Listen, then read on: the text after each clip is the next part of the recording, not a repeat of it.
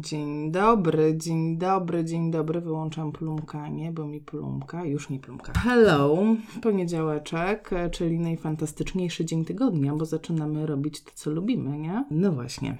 Słuchajcie, e, plan spotkania jest taki, że najpierw powiem, co mam do powiedzenia w kwestiach organizacyjnych, co tam jak tam na fizjopozytywnych. Hello wszystkim. A potem przejdziemy do meritum, e, czyli jak być lepszym robiąc mniej. To jest dopiero magic, nie? W sumie bardzo kusząca opcja. Będę robił mniej, a będę lepszym fizjo. I jestem przekonana, że mam nadzieję, że Was przekonam również, że jest to totalnie do zrobienia po prostu od jutra. Tak. Grupa fizjopozytywnych wciąż się rozwija. Grupa to jest taka grupa na Facebooku, która zrzesza osoby, które lubią sobie podyskutować o fizjoterapii w miłej i przyjaznej atmosferze, bez hejtu i, i z różnych dziwnych rzeczy. Ostatnie tematy takie gorące na grupie to były udary rdzenia. Padła, jedna z dziewczyn poszukuje wielu informacji, wszystkich jakie tylko da się znaleźć na temat udarów rdzenia. Radziliśmy jak tylko mogliśmy. I przy okazji, tak jakby polecieliśmy tym rdzeniem, wyszedł też temat um, chorób rogu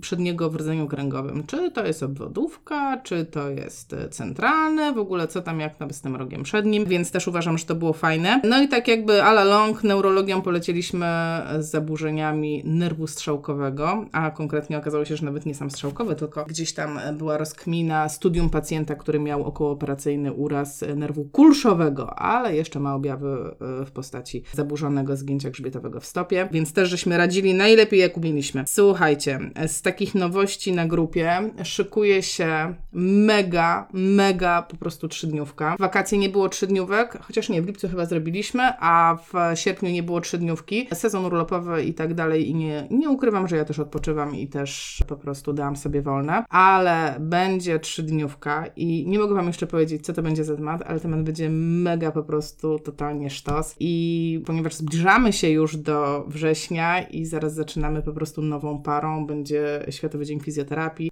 generalnie generalnie taki wrzesień jest takim miesiącem po prostu dla mnie typowo fizjoterapeutycznym, także szykuję dla Was e, naprawdę no takie rzeczy, że jeszcze takich to nie było. I tutaj mam, e, mam do Was prośbę, jeżeli, bo wiem o tym, że jak robię trzydniówkę, to potem e, dostaję maile, czy dostaję wiadomości, o Jezu, a gdzie ta trzydniówka była, ja nie zdążyłam, a ja nie wiedziałam, a to, a tamto, a trzydniówka, proszę Państwa, znika po kilku dniach z grupy i nie ma jej. I takie jest założenie, tak ma być, tak sobie to wymyśliłam. Moi goście dają naprawdę solidną porcję wiedzy. Jak ktoś był na trzydniówce, to możecie tutaj w komentarzach pisać e, i potwierdzić, prawda? No bo nie mnie to w sumie oceniać, ale takie jest założenie, że ma być fajnie, ma być rozwijająco, ma być twórczo, macie z tego coś dostać, ale to jest krótko. Więc jeżeli nie chcecie przegapić tego, to za chwilę e, mój osobisty partner Marcin obiecał, że w linku wklei wam, wklei wam w komentarzu linka do przypominajek na te wszystkie wydarzenia. Czyli możecie zostawić nam swojego maila, a my będziemy Wam wysyłać przypomnienia, słuchaj, zaraz zaczyna się trzydniówka, słuchaj, zaraz wiadą super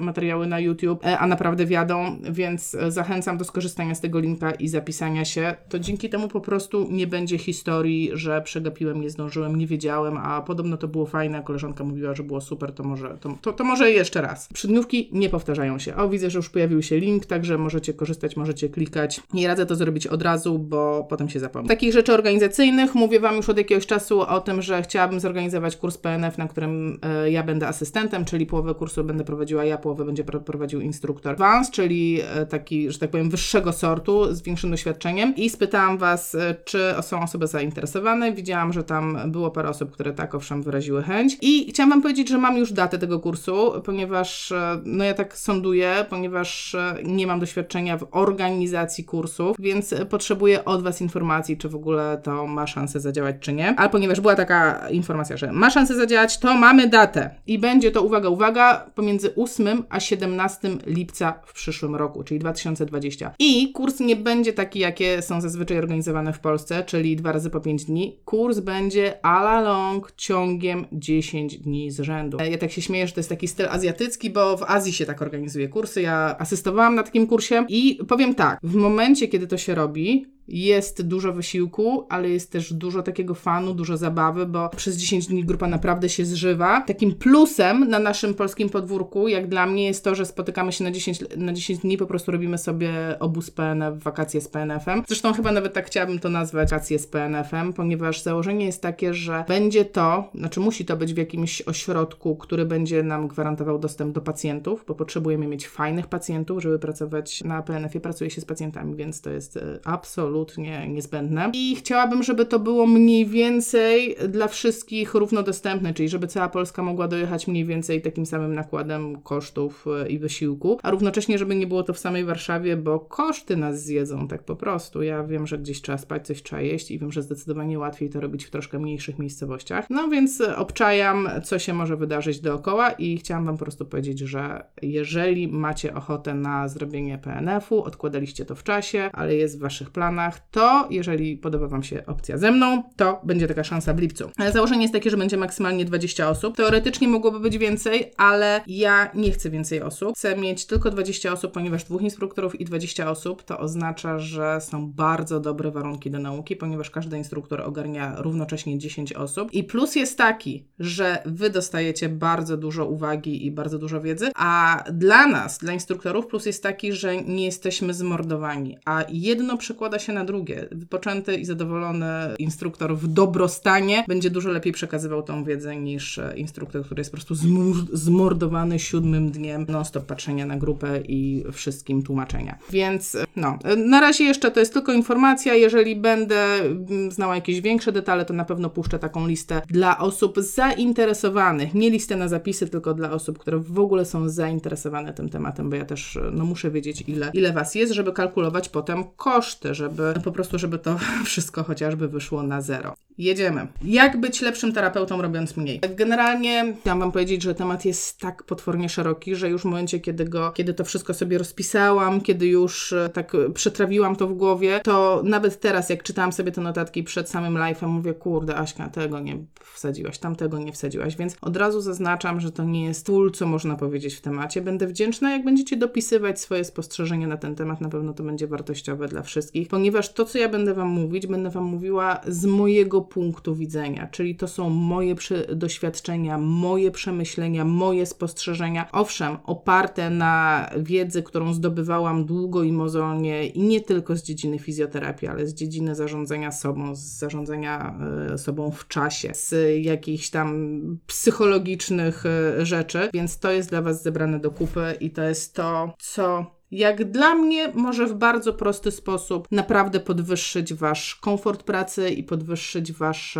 no nie chciałam powiedzieć umiejętności, bo ja właśnie nie będę mówić o umiejętnościach, bo umiejętności każdy ma jakie ma, to właśnie nie w tym rzecz. Tylko podwyższyć wasze, może wasze efekty pracy, nie wiem jak to nazwać e, poprawnie. Może potem mi pomożecie i razem jakiś konsensus będziemy mieli. Bo generalnie sprawa jest taka, że żyjemy w takich czasach, że mamy strasznie dużo dostępu do informacji. Mamy bardzo dużo wiedzy podanej po prostu jak na tacy w internecie. Jesteśmy zalewani informacjami i z drugiej strony też jesteśmy zalewani takimi wymaganiami, nami co do nas, czyli że powinniśmy umieć to, powinniśmy umieć tamto. Fizjoterapia wkracza w różne, w różne pola, w takie pola, że po prostu ja nawet nie wiedziałam, że, że tam fizjoterapia może wkroczyć w takie pola. Nie wiem, fizyka kwantowa, no po prostu obłęd. Bardzo dużo dostajemy zadań i bardzo dużo pojawia się na rynku metod, którymi można pracować. I hmm, kłopot jest taki, że wyzwaniem nie jest w tym momencie dotarcie do informacji, wyzwaniem jest wyeliminowanie tych, które które są zbędne. Czyli patrząc szerzej, wyzwaniem jest wyeliminowanie wszystkiego, co mi przeszkadza w uzyskaniu mojego dobrostanu. Kiedy pisałam, kiedy prosiłam Was o komentarze pod tym live'em, pojawił się jeden taki, który po prostu mnie zwalił z nóg ja Wam go pokażę. To jest komentarz, który napisała Ola i Ola napisała, że jest zmęczona tą doskonałością, że po prostu zdycha z,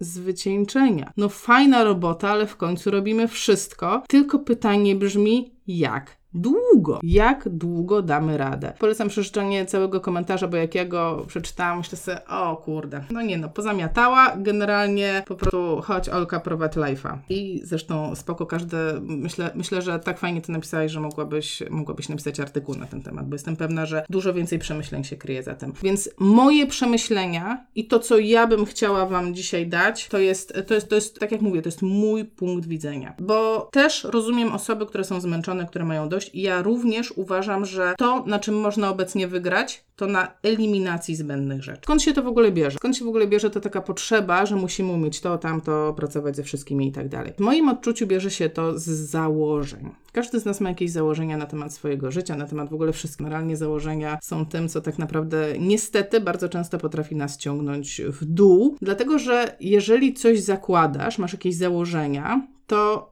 postępujesz wedle tych założeń. Czyli, nie wiem, e, zakładasz, że żywiecka jest lepsza od krakowskiej, no to wiadomo, kupisz krakowską. Czyli to założenie bardzo łatwo przekłada się na czyny. E, I w związku z tym, jeżeli mamy założenie, że dobry fizjo to jest taki, który jest perfekcyjny, czyli zna mnóstwo metod, jest ułożony, empatyczny, e, nie wykazuje negatywnych emocji, zawsze jest przodem do pacjenta, poświęca czas pacjentowi, rozmawia z nim, czyli po prostu taki chodzący ideał, to przy takim założeniu wkłada wkładamy sobie do głowy, aha, no to ja to raczej na pewno nim nie jestem, ponieważ jakby nie patrzeć, nie ma, y, nie ma takich osób idealnych. Po prostu nie ma kogoś takiego, kto się zna absolutnie na wszystkim. I wiem, że są osoby, które pewnie myślą, nie, ja, ja jestem tą osobą, ale to mój drogi, moja droga, mylisz się, prawdopodobnie nie jesteś, bo każdy ma y, jakieś rzeczy, w których jest świetny, a jakieś rzeczy, w których jest, no nie aż taki świetny i to również może mieć swoje plusy, ale to nie jest na ten live. Druga rzecz, którą zakładamy, że bycie dobrym fizjoterapeutą oznacza, że mój pacjent po mojej terapii wyjdzie idealny. Czyli niemalże, że my go z tego, nie wiem, z tego wózka my go postawimy i on pójdzie, niezależnie od tego, czy może pójść, czy nie może pójść, że zawsze będziemy mieć ten idealny efekt terapii. I te dwa założenia, czyli że ja mam być perfekcyjny i mój pacjent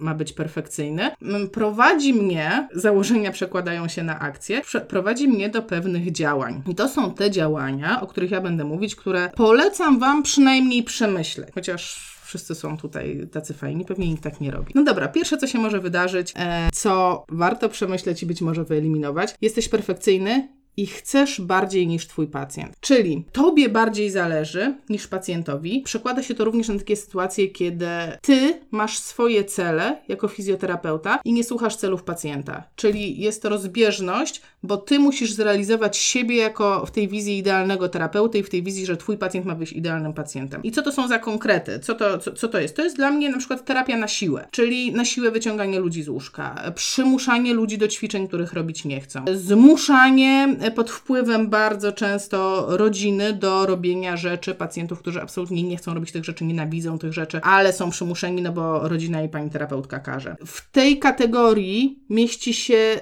cała plejada nieumiejętnych facilitacji. Już mówię o co mi chodzi. Generalnie facilitacja, czyli torowanie, to jest używanie, w mojej ocenie, ja tak definiuję torowanie, ułatwianie ruchu, żeby pacjent był w stanie go wykonać. Czyli dobre torowanie ma za zadanie, mam położyć ręce na pacjencie, pomóc mu wykonać ten ruch, ale jednak ten ruch należy do niego. Jeżeli nie umiem torować, to zaczynam wykonywać ruchy za pacjenta. I czym to się objawia? 100% jestem pewna, że widzieliśmy. E, ciąganiem pacjentów po korytarzu. Czterech terapeutów prowadzi pacjenta, dwóch go trzyma pod ręce, dwóch przestawia nogi. Torują chód. Tylko pytanie, ile z tego chodu pacjentowi zostanie, ile wysiłku było włożonego, a ile będzie z tego korzyści. Ten balans. Do takich błędów typu chcesz bardziej niż pacjent, albo poddajesz się woli, która, która tak naprawdę jest wolą czy rodziny, czy pacjenta, a nie jest profesjonalna, to będą zbyt częste zmiany ćwiczeń. Czyli masz kogoś na sali i nie wiem, zadałeś mu ćwiczenie, tak? Załóżmy, że pracujesz hands off, już jesteś, prawda, e, w jakiejś tam, e, zresztą wszystko jedno, hands hands off, wszystko, wszystko jedno, czy to jest hands on, czy hands off. Pacjent zrobił 10 powtórzeń, pyk, no to on już po prostu wypatruje oczami, e, to kiedy ty mu zmienisz te ćwiczenie. Być może dla niektórych to zaskakujące, ale nie musimy zmieniać ćwiczenia po 10 powtórzeniach. Ba, jeżeli chodzi o neurologię, to wręcz zaleca się wykonywanie tych samych powtórzeń, fakt, że w różnych warunkach, ale po kilkadziesiąt czy po kilkaset razy, bo inaczej nie nastąpią,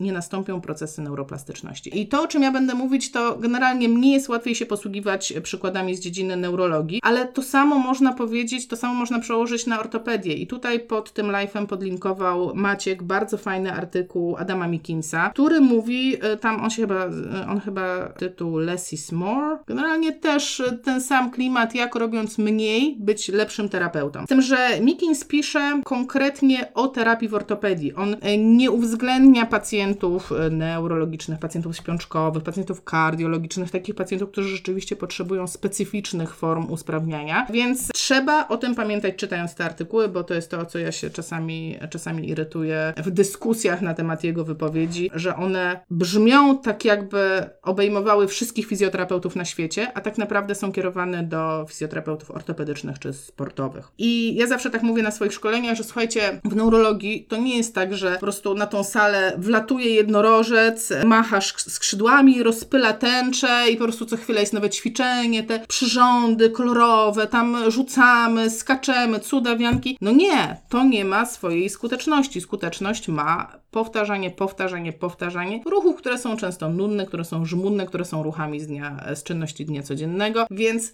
terapia Owszem, musi być, musi mieć przede wszystkim sens dla pacjenta, ale nie oznacza to, że co 3 sekundy zmieniamy ćwiczenie, czy my jesteśmy wykończeni, a pacjent z tego nic nie wynosi. Zwłaszcza na ćwiczeniach grupowych. Zresztą, jeżeli cały czas prowadzimy terapię na zasadzie bardzo mocnego torowania, bardzo takiego właśnie podejścia, że co chwilę wkracza terapeuta, co chwilę daje jakiś feedback, co chwila zmienia ćwiczenia, to przesuwamy ten punkt ciężkości, tą odpowiedzialność za terapię na nas, pacjenta. I muszę Wam powiedzieć, że bardzo fajny tekst pojawia się na koszulce jednego z instruktorów e, PNF i Bobat, na koszulce Benka. On chodził w takiej koszulce, na której było napisane mm, tak dużo jak trzeba, tak mało jak to możliwe. I to w ogóle było po niemiecku, więc prosiłam, żeby mi to przetłumaczył. Ja nie mówię po niemiecku. I Benek mówi, no tak, tak dużo jak trzeba, torowania, dajesz temu pacjentowi tak dużo, jak on potrzebuje, ale tak mało, jak to tylko możliwe. Czyli te, te, ta pomoc musi być rzeczywiście dostosowana do możliwości tego pacjenta, czyli no nie za mała, ale też i nie za duża bo jak jest za duża, to ten pacjent też nie skorzysta z tej terapii. A co więcej, kolejna rzecz, której nie chcecie robić, chyba że ktoś chce, ale no generalnie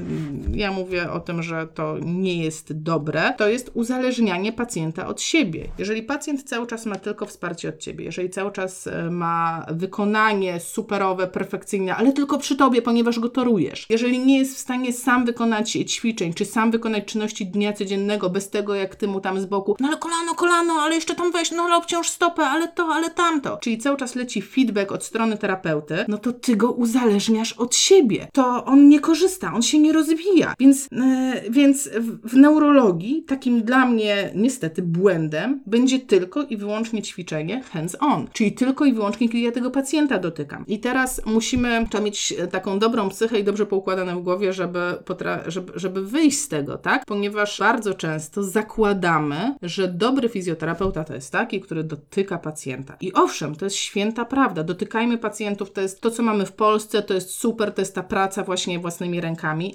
ale przychodzi taki moment, że te ręce trzeba zabrać i pacjent ma usamodzielniać się, no bo celem jest w końcu jego niezależność. I w momencie, kiedy my nie dajemy mu szansy na tą niezależność, w momencie, kiedy nie pozwalamy mu popełniać błędów, no bo z czym się wiąże niedanie feedbacku? Tym, że on w którymś momencie popełni błąd, źle stanie, źle pójdzie, e, nie wykona perfekcyjnie tego ruchu, ale to jest niezbędne w procesie uczenia się i to jest częścią terapii, przynajmniej ja to tak widzę. I w momencie, kiedy nie pozwalamy mu, nie eksponujemy tego pacjenta na te bodźce, to tak naprawdę e, fundujemy mu turne, jakieś e, wtórną niepełnosprawność. Uzależniamy go od osób trzecich, czyli zabieramy mu tak naprawdę wolność. W tej kategorii uzależniania pacjenta od terapii jest również dawanie fałszywej nadziei. I wiem, że to są bardzo trudne sytuacje. Wiem, że czasami nikt nie chce temu pacjentowi powiedzieć, że ma przerwany rdzeń. Wiem, że czasami my jesteśmy po prostu na tej pierwszej linii, kiedy e, wiemy o tym, że na przykład nie będzie chodził. Wiemy o tym, że prognozy są kiepskie, ale ponieważ lekarz tego nie powiedział, nikt mu tego nie powiedział, no to my też uśmiechamy się, dobra mina do złej gry, tak, tak, tak, będziemy ćwiczyć, tak, tak, tak, będziemy ćwiczyć chodzenie. I to, tak jak mówię, nie jest łatwe, ale tak naprawdę im szybciej i w mądry sposób ten człowiek dowie się, jakie ma realne szanse na powrót, tym lepsze mu dajemy szanse na życie. Bo tutaj chodzi o jego życie i naprawdę znałam, czy znam pacjentów, których treścią życia jest rehabilitacja, załóżmy od 10 lat. I czy na pewno tego bym chciała, nie wiem, dla moich bliskich czy dla siebie samej? No, ja przynajmniej nie. Za każdym razem kiedy ty robisz robotę za pacjenta, kiedy ty mu mówisz zamiast on pomyśleć przed podjęciem de decyzji, to za każdym razem to to jest tak naprawdę twoje ćwiczenie i twój wysiłek, a nie jego. A w tym momencie prosta droga do kolejnej rzeczy, której nie chcecie robić, która będzie, którą trzeba wyeliminować, praca ponad siły. Praca ponad siły i ja w tej kategorii też zaliczam nieprzestrzeganie zasad BHP. I co mam konkretnie na myśli? W neurologii to będzie na przykład na siłę pionizowanie pionizowanie pacjenta, którego sami nie jesteście w stanie spionizować, ale pomimo tego, że nie jesteście, tego pionizujecie. I od razu mam to na pierwszym miejscu, ponieważ to jest błąd, który ja popełniłam swego czasu i byłam tak zaangażowana i tak mi zależało na pacjencie. Uważam, że to jest takie ważne, żeby on miał pionizację. I to rzeczywiście było ważne, ale teraz ta szala, szala ciężkości, co jest ważniejsze? Pionizacja pacjenta czy Twoje zdrowie? Bo w moim wypadku skończyło się to tak, że po tej pionizacji miałam jakieś takie przeciążenie w kręgosłupie, że zostałam w pozycji zgięcia i zostałam tak na trzy miesiące. Więc przez trzy miesiące ja byłam wyłączona z pracy, czyli żaden z moich pacjentów nie miał rehabilitacji. Oddział miał problem, bo trzeba było organizować zastępstwo, więc generalnie wyszło z tego samo zło w imię 20 minut pionizacji bardzo ciężkiego pacjenta, która mogła się odbyć na stole pionizacyjnym. Fakt, że nie byłaby pewnie aż tak super, druper E, taką ekstra stymulacją, ale przynajmniej by była i byłaby rozciągnięta w czasie i byłoby przynajmniej dla mnie więcej korzyści niż szkody, ale bardzo dużo mnie to nauczyło i nauczyło mnie dokładnie tego, co mogę Wam powiedzieć w tej chwili, żeby szanować swoje zdrowie i nie pracować ponad siłę. Do tej kategorii będę wrzucała też e, wszystkie transfery wykonywane przez nas, przez fizjoterapeutów, transfery, gdzie będziecie pracować ponad siłę, czyli transfery osób ciężkich, transfery osób spastycznych, transfery osób e, z ograniczoną ruchomością, czyli takie sytuacje, gdzie ewidentnie powinniście użyć albo sprzętu, albo e, drugiej osoby, e, zrobić to w kilka osób, albo wykorzystać, czasami też się to zdarza, że nie wykorzystujemy mocy pacjenta. Pacjenci są nauczeni tak wtórnie do tego, że no jak przychodzi terapeuta do transferu, no to wiadomo, że on mnie dźwignie. Takie po prostu czekają na, czekają na szczęście, a mogliby nam pomóc. I to będzie, to będzie dla mnie w kategorii właśnie pracy ponad siły. Mm, oporu tylko i wyłącznie swoimi rękami. I z pełną świadomością mówię to jako terapeuta, asystent i daj Boże przyszły instruktor metody PNF. Opór własnymi rękami jest cudowny i daje miliard możliwości i jest naprawdę rewelacyjny, co nie znaczy, że musimy go używać cały czas a wręcz nie powinniśmy go używać cały czas. Jeżeli mamy szansę użyć czegoś innego, jeżeli mamy szansę wykorzystać sprzęty, to róbmy to. Nie musimy cały czas pracować rękami, a wręcz nie powinniśmy. W, tym samej, w tej samej kategorii będą wszystkie mm, transfery, wszystkie ćwiczenia, które wykonujemy my z pacjentem, a mogłyby to robić sprzęty. I nie mam tutaj na myśli takiej sytuacji, żeby zamienić całkowicie terapię indywidualną na terapię na sprzętach, ale są takie momenty, kiedy spokojnie możemy wykorzystać teraband, kiedy spokojnie możemy wykorzystać jakieś przybory, spokojnie możemy wykorzystać ciężarki. Na przykład rasowym e, przykładem będą pacjenci z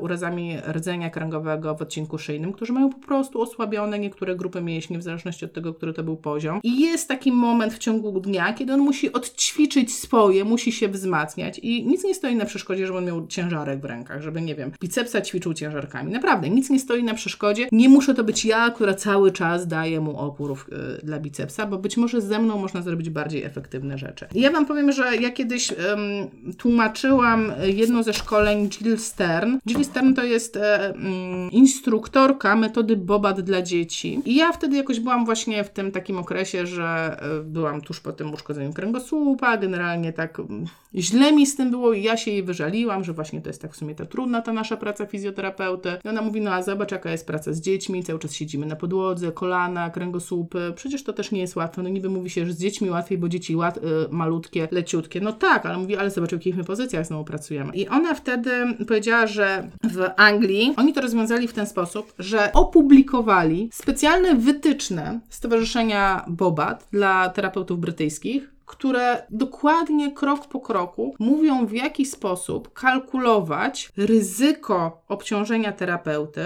z korzyściami, jakie może uzyskać pacjent z danej aktywności. I oni mają całe tabele e, porobione dla tego. Tutaj, e, jaka jest aktywność, jakie są z niej korzyści, a jakie jest ryzyko, i to się wypełnia i to się po prostu kalkuluje.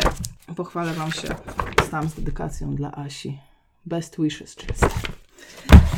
I to jest coś, co my niesłychanie rzadko robimy.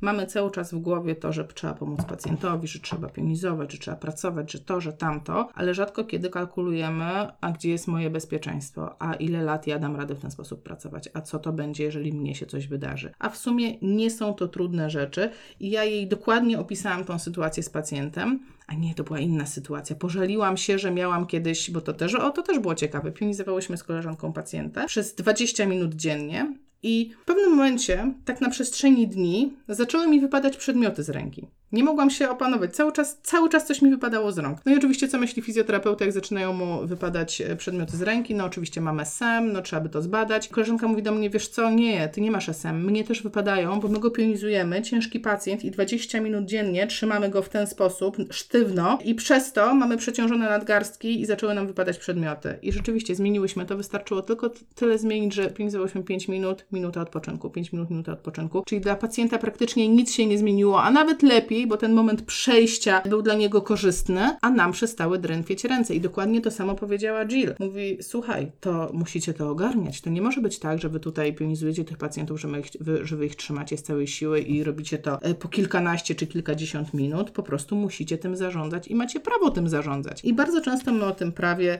zapominamy, o tym takim prawie do niemania siły. Masz prawo nie mieć na coś siły, a nawet powinieneś nie mieć czasami siły, bo nie ma takich osób, które mają zawsze siłę na wszystko. Trzeba tym zarządzać. Nawet ciężarowcy zarządzają swoimi obciążeniami w trakcie treningu. To było w temacie takiego perfekcjonizmu, jeśli chodzi o pracę z pacjentem, że chce być taka naprawdę poukładana i tak wszystko przodem do pacjenta, ale dokładnie to samo zjawisko jest, jeśli chodzi o perfekcjonizm w byciu fizjoterapeutą. I kolejna rzecz, do której was, od której Was będę odwodzić, powinnam wyjąć teraz piłę i E, bo zaczynam podcinać gałąź, na której siedzę. Ale nie mogę Wam, jakby nie potrafię tego powiedzieć inaczej. W mojej ocenie robienie dużej ilości szkoleń, a nie pracowanie tymi metodami jest przepalaniem własnej energii. Już nie wspomnę o pieniądzach. I znowu, dlaczego tak się dzieje? Dlaczego, dlaczego tak, jak, tak jak ja obserwuję, skąd się bierze to, że ludzie kończą mnóstwo, mnóstwo, mnóstwo szkoleń, a nie przekładają tego na pracę? To się dzieje, to się wywodzi z tego właśnie wewnętrznego przekonania, że żeby zacząć sensowną pracę, to ja muszę być idealny. To ja muszę już mieć te umiejętności, to już muszę mieć naprawdę cały pakiet umiejętności, żeby pójść do tego trudniejszego pacjenta. Ale to jest tylko i wyłącznie założenie Nikt nie jest idealny, nikt nie wie wszystkiego, nikt nie był od razu idealny. Czasami po prostu, tak jak ja do tego podchodzę, robisz szkolenie, kończysz to szkolenie, masz totalną, po prostu totalne zajaranie w głowie na, na punkcie tego, co się nauczyłeś i zaczynasz to tłuc. Z każdym pacjentem po kolei, u każdego wyłuskujesz, co mogę zrobić z nim, co mogę zrobić z nim z tego szkolenia. I dopiero kiedy to okaże się za mało i widzisz, okej, okay, to było super, ale przydałoby się więcej, to wtedy szukasz następnego. I tak, tak ja to robiłam i ja już mówiłam wiele razy o szkoleniach, jakie jest moje podejście do szkoleń, że one powinny się jednak zwracać finansowo, że szkolenie się dla szkolenia no może jest fajne i zabawne, ale ileż się da, no chyba, że ktoś ma nieograniczone pokłady finansowe i wtedy spoko, wtedy to jest, wtedy to jest, powiedzmy sobie, to jest pasja i hobby, a nie praca, bo praca z założenia ma przynosić pieniądze i koniec tematu. Więc jeżeli robię coś, żeby lepiej pracować, to ta praca powinna mi potem przynosić więcej pieniędzy pieniędzy. I tutaj dochodzimy do kolejnego punktu nieadekwatnej wyceny własnej pracy. I ja już o kasie mówiłam, więc ja nie będę się, nie będę się długo rozwodzić na temat pieniędzy, bo, yy, bo chciałam dzisiaj poruszyć temat innej waluty, a konkretnie waluty, którą jest czas. I w obecnych czasach, jeżeli przypomnicie sobie, co powiedziałam na samym początku tego, tego live'u, powiedziałam, słuchajcie, żyjemy w takich czasach, że wszystko nas bombarduje informacjami. Dostajemy full informacji, mamy full możliwości. Odpalam PubMed i tak naprawdę mogę sobie wyczytać wszystko, co bym chciała, ale to zabiera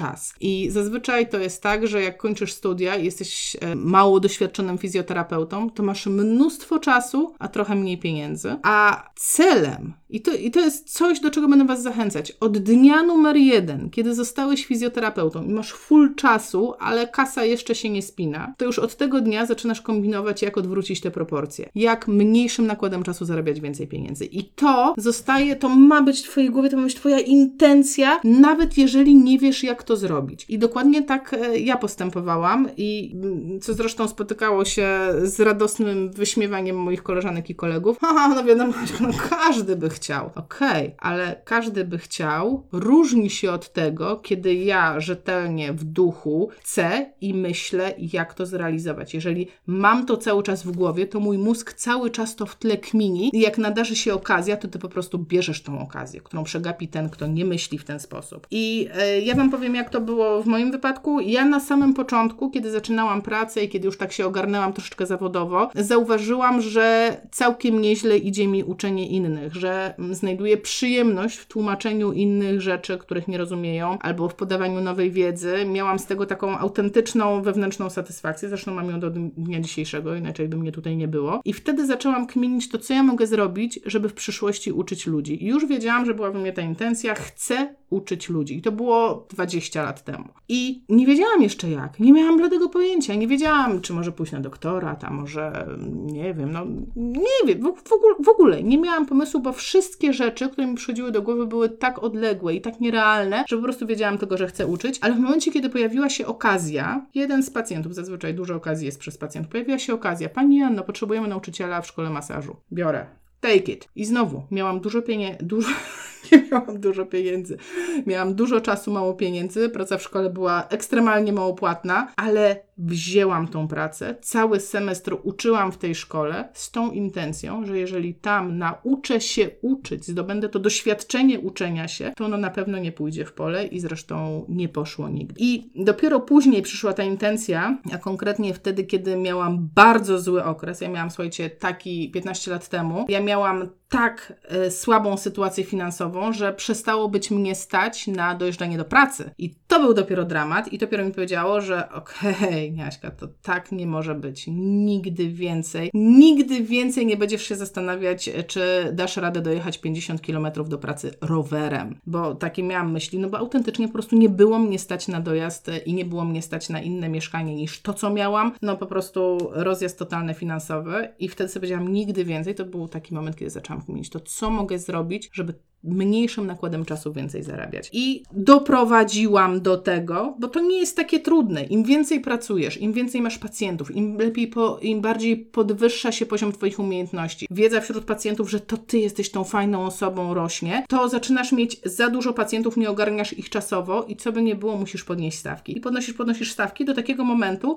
gdzie masz połowę tych pacjentów, co miałeś kiedyś, czyli połowę czasu zajmuje Ci zrobienie dokładnie tej samej kwoty, co kiedyś, a reszta czasu pozostaje do wykorzystania. I e, dlaczego ja Wam w ogóle tak dużo mówię o tych pieniądzach, o tym czasie? Ponieważ czas jest wyznacznikiem naszego dobrostanu, czyli czas jest tą walutą, którą musimy podzielić w swoim życiu. Część czasu na pracę, część czasu na rodzinę, część czasu na znajomych, część czasu na hobby, część czasu na wypoczynek. I jak, so, jak się rozejrzycie wśród swoich znajomych fizjoterapeutów, ja na przykład znam takich, którzy pracują 14 godzin dziennie, łącznie z sobotami, a czasami z niedzielami, bo dopiero wtedy spina się finansowo. No i moje pytanie brzmi, gdzie jest Twój dobrostan? Gdzie jest dobrostan Ciebie jako człowieka, Ciebie jako fizjoterapeuty? Kiedy Ty ładujesz akumulatory, żeby dać tą energię pacjentom, którą oni potrzebują, którą oni będą, e, oni y, pragną tej energii i ty masz ją im dać. Tylko skąd ty masz ją wziąć? A ten dobrostan jest dlatego tak ważny, bo jeżeli zaczyna go brakować, czyli, czyli coś mi nie idzie, nie, nie stać mnie na to, co bym chciał sobie kupić, mój samochód w ogóle to kompletna padaka, zresztą mój samochód to kompletna padaka, ale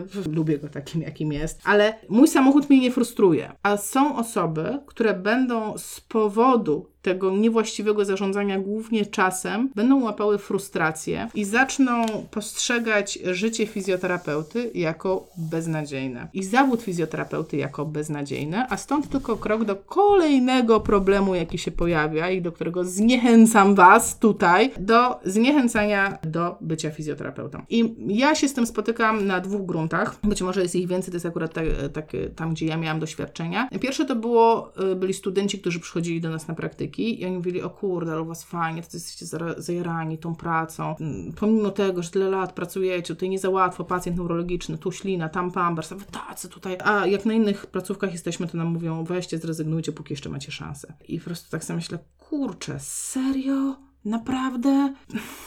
Why? E, to samo się dzieje zresztą na forach internetowych. Ja przeglądam sobie, poczytuję te fora internetowe, patrzę, co się dzieje w fizjoterapii i bardzo często widzę takie, takie rzeczy e, w różnych po prostu tematach różnych różnistych pojawiają się, dobra, weź stary, zmień zawód, y, bo to się w ogóle, w Polsce to się nie da. Weź bycie fizjo, to w ogóle beznadzieja, to nie ma szansy, żebyś był zadowolony. I tak sobie zastanawiam, jeżeli dajesz takie porady innym, to jak ty żyjesz sam ze sobą, bo ty jesteś tym fizjoterapeutą, ty jesteś tym fizjoterapeutą, który mówi innym, nie bądźcie fizjoterapeutami, bo jest beznadziejnie, no to czyli ty jesteś w beznadziejnej sytuacji. Więc jedyną rzeczą, którą robisz, to jest wylewanie swoich frustracji, które prawdopodobnie wynikają z tego, że nie zarządzasz swoim czasem, ale to jest Twój problem, a nie tych młodych ludzi, którzy są zajarani i chcą coś robić i może trzeba im powiedzieć, jak to zrobić, żeby było fajnie, co zresztą staram się czynić w tej chwili. I to takie zniechęcanie i psioczenie na zawód fizjoterapeuty ma dla mnie dwa aspekty, mm, takie, takie które wpływają na nasze życie, nasze i naszych pacjentów i naszych kolegów. Pierwszy to będzie taki aspekt psychologiczny.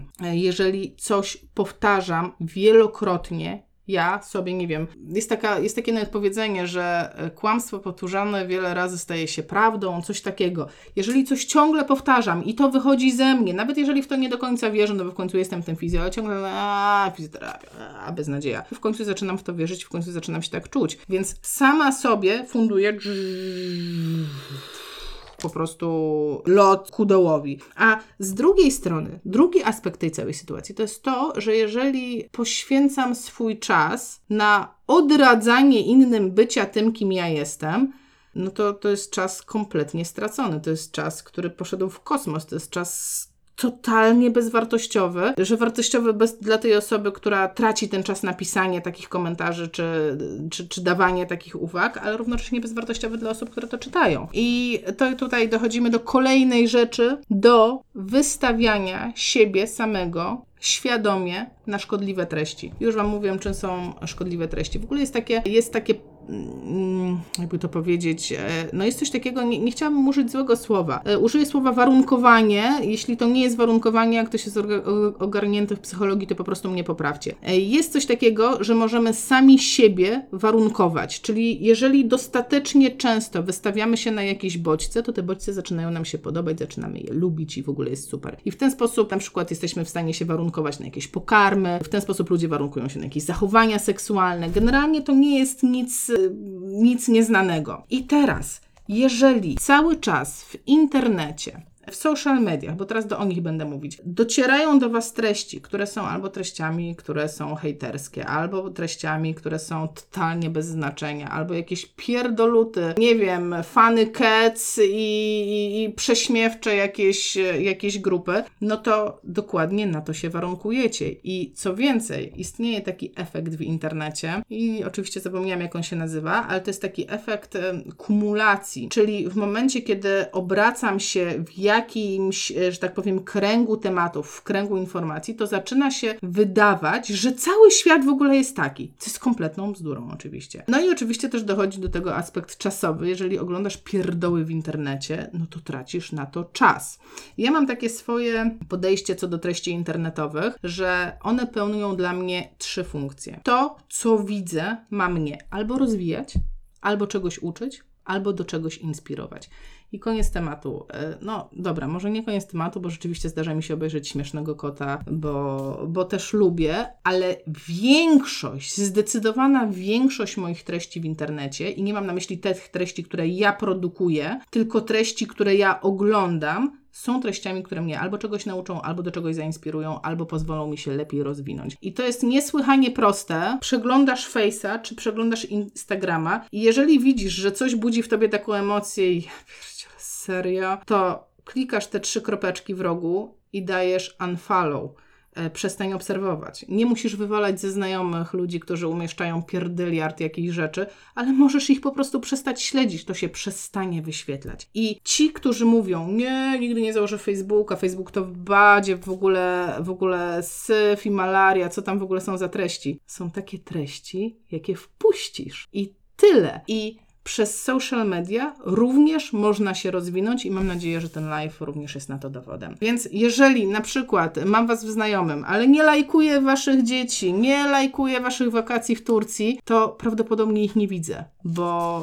y, super, że jesteśmy znajomymi, możemy się kontaktować, możemy do siebie pisać, jest grupa, jest mnóstwo możliwości, ale moje dziecko mi zdecydowanie wystarcza nie epatuję nikogo nim i nie życzę sobie być epatowana. W związku z tym nie zwalam tej odpowiedzialności na osoby, które to publikują, bo to jest też ich wybór. To chcą robić, może są osoby, które chcą to oglądać, ja nie. I tyle. I do tego Was zachęcam. Eliminować, eliminować. Każda rzecz, którą oglądacie, zabiera Wam energię. To, co Wam też zabiera energię w internecie, i to będzie kolejna rzecz, którą, o której chciałam powiedzieć, to będą porady przez internet. I konkretnie porady przez internet pacjentom, czy w ogóle jakimś kompletnie nieznanym osobom, nie wiadomo komu, które zabierają wasz, ca, wa, was czas, wasz czas. I takie podstawowe pytanie, w momencie, które nasuwa mi się w momencie, kiedy ktoś udziela porad przez internet, to jest mm, jaką korzyść odniesie ta osoba pytająca z Twojej odpowiedzi, bo Ty nie wiesz, w jakim ona jest stanie, nie robiłeś badania, nie znasz przeciwwskazań, nie znasz historii, nie wiesz, co tam jest. Masz tylko parę słów napisanych przez laika bardzo często i parę słów, które bardzo często mogą być, e, że tak powiem, rozbieżne z rzeczywistością, bo wiemy o tym, że pacjenci sobie, a życie sobie, czyli że często oni nawet w dobrej wierze, ale czy zatajają jakieś rzeczy, czy nie zrozumieją czegoś, czy po prostu nie mają takiej wiedzy, żeby rzetelnie o tym opowiedzieć i udzielając w tym momencie porady, to pierwsze pytanie, czy to, co napisałeś jest na pewno bezpieczne, czy za to ręczysz głową? Serio? Czy, a po drugie, no ale w jaki sposób tak szybko jednym komentarzem pomóc drugiej osobie? No, jeżeli by to było w ogóle możliwe, no to, to byliby chyba ludzie, którzy zbijają fortuny na takim pomaganiu.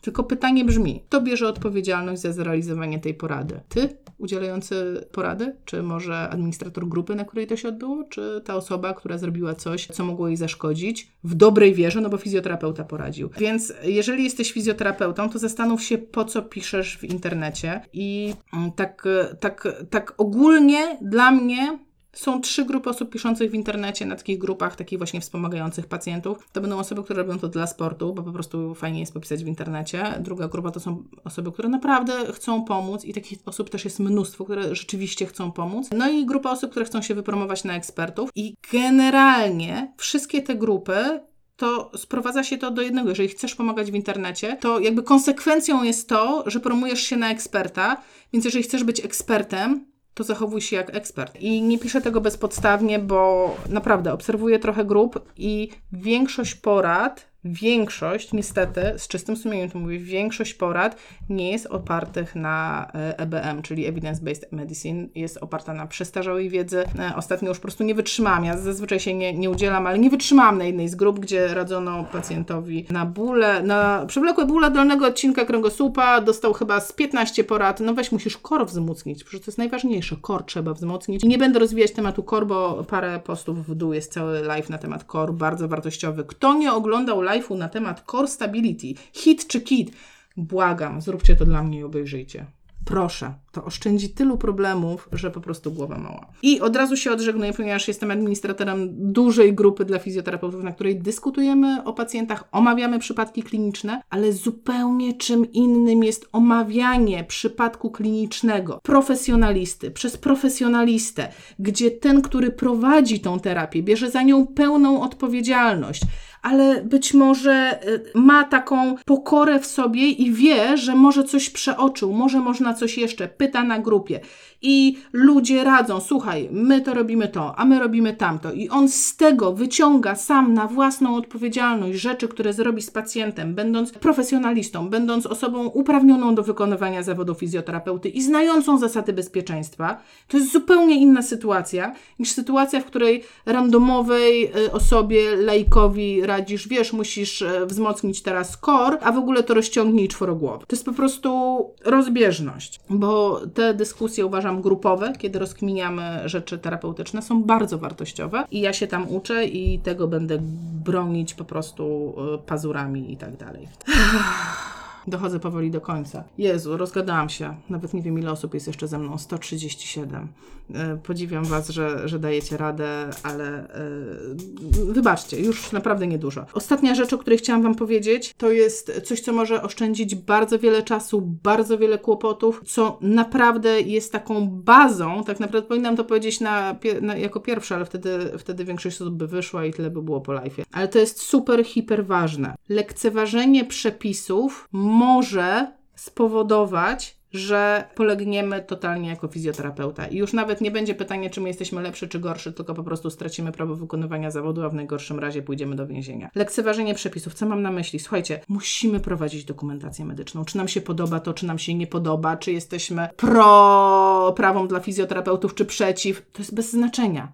Prawo polskie mówi, musimy prowadzić dokumentację medyczną. I słuchajcie, ta dokumentacja medyczna ratuje nam tyłki. I ponieważ y, jest mi ten temat bardzo, bardzo drogi, to ja obiecałam już jakiś czas temu live'a na Instagramie a propos dokumentacji medycznej. Y, Nie dotrzymałam do tej pory tej obietnicy, ponieważ wydaje mi się, że jest to na tyle ważny temat, że warto by było o tym chyba powiedzieć tutaj na Facebooku i zapisać to i zostawić. I będę wdzięczna, jeśli dacie mi znać, czy w ogóle jesteście zainteresowani tym, w jaki sposób prowadzić dokumentację medyczną, czyli czy jak, jak sobie skonstruować kartę do fizjoterapii. Mogę wam po, na grupie zresztą jest moja karta do badania fizjoterapeutycznego, także można ją zobaczyć, ale wam mogę powiedzieć, jak ja ją wypełniam. Mogę wam opowiedzieć o tym, jak ja się szykuję na pierwszą wizytę z pacjentem, jakie ja dokumenty ze sobą zabieram, e, jak traktuję sprawę RODO. Proste rzeczy, takie, które możecie wdrożyć na już. I od razu mówię, nie jestem w stanie pokryć e, w pół godziny, czy w godziny nawet materiału, które tam kifowskie kursy realizują przez dwa dni. Na pewno tak nie będzie, ale dajcie mi znać, czy w ogóle jest to dla Was interesujący temat.